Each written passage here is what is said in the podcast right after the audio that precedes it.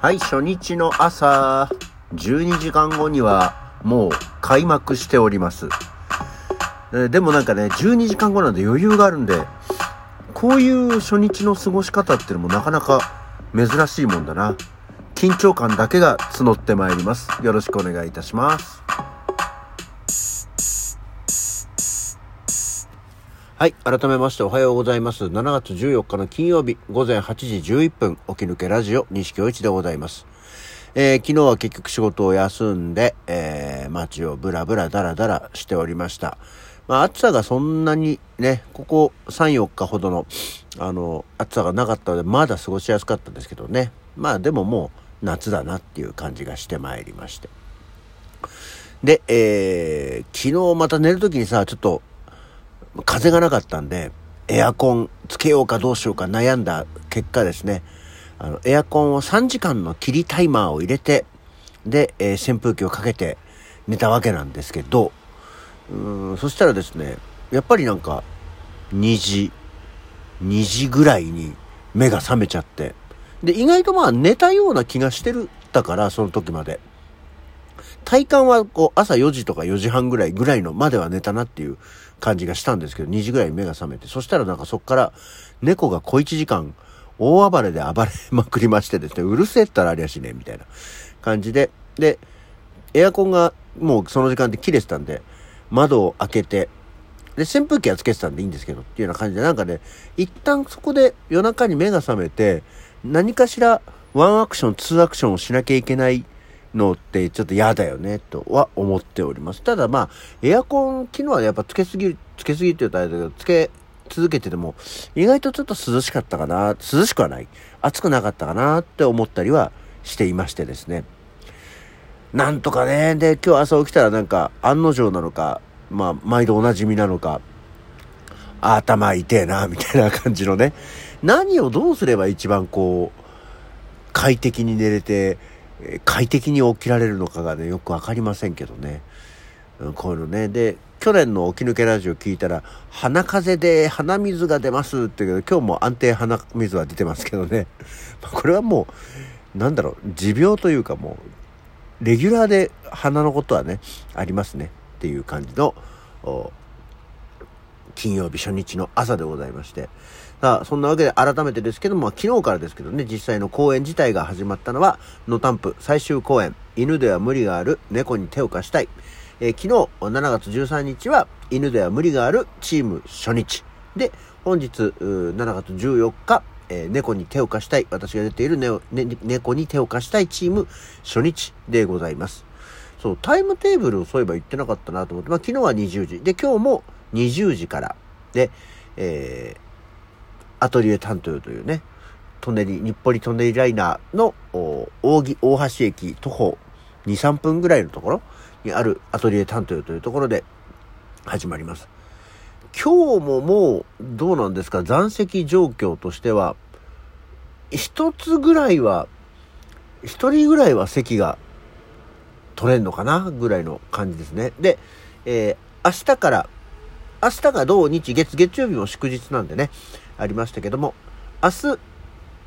月15日は12時から犬では無理がある。15時から猫に手を貸したい。18時から犬では無理があるのお3公演。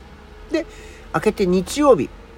16日が12時から猫に手を貸したい。15時から犬では無理がある。18時から猫に手を貸したいというね、えー猫チームが2回の日。で、7月17日、12時、猫に手を貸したい。15時、犬では無理がある。ね。えー全部で、えーまあ、昨日からですから、1、2、3、4、5、6、7、8、9、10公演。で、えーそれぞれ5公演ということでね、行っております。ぜひ。まあ、本当にね、座席金賞なので、椅子席がない時はもう座布団桟敷、えーがちょこっと残ってますよぐらいな感じですけど、一応ね、7月の17日、最終日、千秋楽の日はまだ、でもそれにしてももう、猫に手を貸したい。もうですね、椅子席、残数1っていう感じになってますね。もう、あとその他の、今日もそうですね、残数猫に手を貸したいは、椅子席が残り1。あとの回はすべて座布団席で、えー、ご予約を受けたまっておりますので、ぜひ椅子で見たいという人は、今日の夜来るか、え、7月17日を見に来るか、ね。で、え、で、あれば、まだワンニャンセット、え、これも連日をご案内してますけど、当日券、え、予約含めて、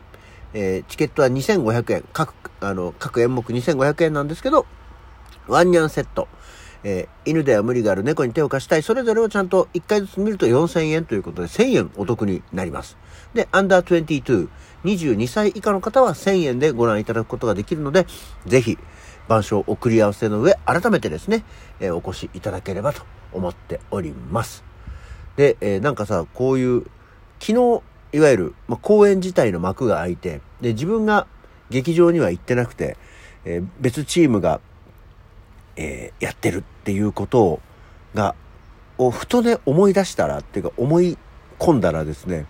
試練の道を違う。あの、思ったら急に変に緊張してくるね。なんか、なんとなくやっぱりこう、劇場にいて、その時間までの間を過ごすとか、こう、だんだん徐々に、ね、気持ちを整えていくような感じっていうのはあるけど、あれもう始まってる劇場で、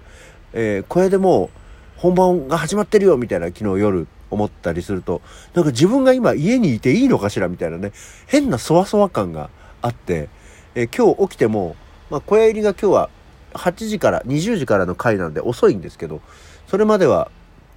まあ家にいたり準備したりしようと思ってるんですけど、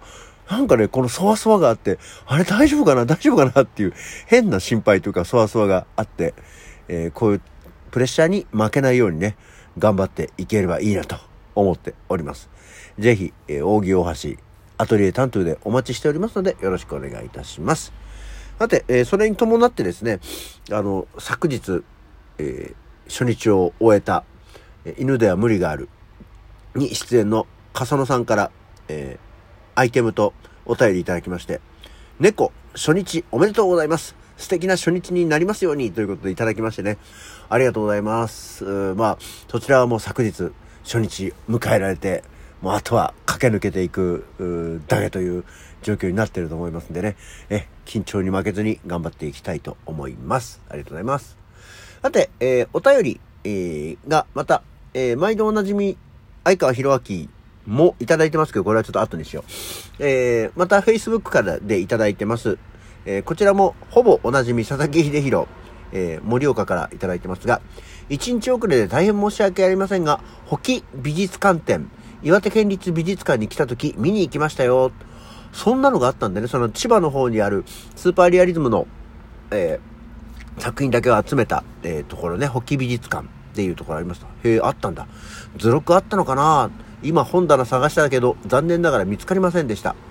別冊太陽の写実絵画の画家たちっていうのは出てきましたけど、巡回展示だったのかな？私もいつか千葉まで見に行きたいと思ってるんですけど、簡単には行けないとこなので、まだ行けてないです。私が東京にいたら一緒に行きましょうよって誘うんですけどね、っていうね。まあ確かにちょっとね、千葉も千葉、蘇我の向こうですからね、意外と関東住まいだとしても、なかなか行きづらい、えー、その、そこだけに行くのかって思うようなところではあるんでね。あのー、まあ、多分先に行くと思うけど、行く機会があったら、また一緒に行こうじゃないかって思いました。で、そんな中で、別冊太陽というね、あの、言葉が出てきましたけど、皆さんご存知ですか？別冊対応。実は意外とこのね、あの、まあ、本っていうか、ムックっていうのかな、えー、だとは思うんですけど、こう、昔、別冊対応っていうのが、今もあんのかな？平凡社から出ているものなんですけど、なんていうのか、こう、いろいろな、まアート系の特集をした、えー、ムックっていうのが昔からあって、意外と気になるものがたまにあるんだよね。俺、なんだっけな、別冊太陽は、ロボットの回、回っていうか、号だったか。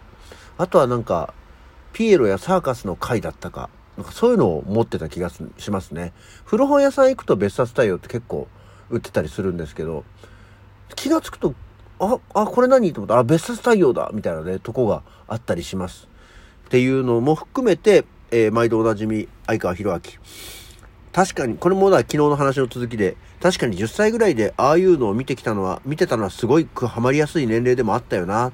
今の子はデザインあとかが近いものなんじゃないかねっていうことですけど、そうなんだよね。その別冊対応とかっていうのを見てたのも俺も小学生ぐらいで、で、あの、昨日の遊びの博物館とかもそうだけども、やっぱり子供の頃に影響をガンと受けたものって本当に50過ぎた今でも残ってるし、好きだしっていうところがあると、子供たちにはそういう何かね、何か一つ心にバンと、あの、刺さるようなものがあるといいなと思ったりはしてるんですけど、で、そういうのも思ったので子供たちにはちっちゃい頃にいろんなものを見せようと思ってたんですけどね。まああんまりなんかうまく親が与えたものってハマってくれることが少ないようで、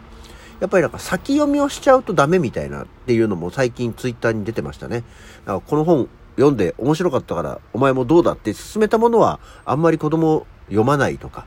やっぱ親が勧めちゃうっていうのは親が知ってるものを与えられるっていうのはあんまり、